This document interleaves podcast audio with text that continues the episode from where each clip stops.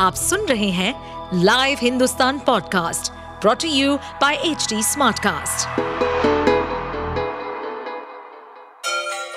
Ganga किनारे बसे राज्य उत्तर प्रदेश की खबरें पॉडकास्ट में आपका स्वागत है इस पॉडकास्ट में हम सुनेंगे छोटे शहर इटावा से लेकर राजधानी लखनऊ, चमड़े के शहर कानपुर और राम की नगरी अयोध्या जैसे सभी शहरों से जुड़ी राजनीति, विकास, मनोरंजन दल बदल फरेब और अपराध जगत की सभी खबरें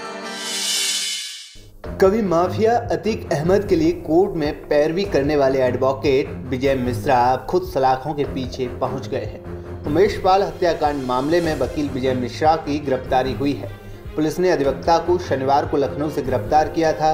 इसके बाद कोर्ट में पेश किया गया, जहाँ से उन्हें जेल भेज दिया गया है। पुलिस के मुताबिक उमेश पाल हत्याकांड में विजय मिश्रा भी वांछित थे। प्रयागराज के डीसीपी दीपक भूकर ने जानकारी देते हुए बताया कि उमेश पाल हत्याकांड में वांछित विजय मिश्रा को गिरफ़्तार कर कार्रवाई की जा रही है। आज दिनांक तीस सात तेईस को थाना पुलिस टीम के द्वारा अधिवक्ता उमेश पाल हत्याकांड में वांछित अभियुक्त विजय मिश्रा को गिरफ़्तार कर लिया गया है। और इसमें पुलिस के द्वारा अग्रिम वैधानिक कार्रवाई की जा रही है। बता दें कि वकील विजय मिश्रा को पुलिस ने शनिवार रात करीब सवा दस बजे लखनऊ के होटल हयात रेजेंसी के पास से उठाया था। तीन गाड़ियों से पहुँचे पुलिस कर्मियों ने पहले अधिवक्ता से बात की और फिर गाड़ी में बैठाकर अपने साथ ले गई।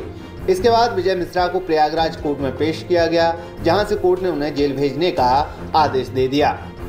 विजय मिश्रा के जूनियर अधिवक्ता हिमांशु पांडे और उनके करीबी दोस्तों ने इस बारे में बताते हुए कहा है कि पुलिस बिना कोई कारण बताए विजय मिश्रा को अपने साथ ले गई। दरअसल, विजय मिश्रा माफिया अतीक अहमद और अशरफ के अलावा अतीक के बेटे अली समेत परिवार के कई सदस्यों के मुकदमे लड़ रहे हैं। इससे करीब दो महीने पहले विजय मिश्रा खुद कानूनी सिकंजे में फंसने लगे जब कथित रूप से उनका एक ऑडियो वायरल हुआ था। आरोप लगा कि इस ऑडियो में उन्हीं की आवाज़ है और वो प्लाईवुड के एक कारोबारी को धमका रहे थे। इसे लेकर पुलिस ने वकील विजय मिश्रा के खिलाफ केस दर्ज कर लिया था।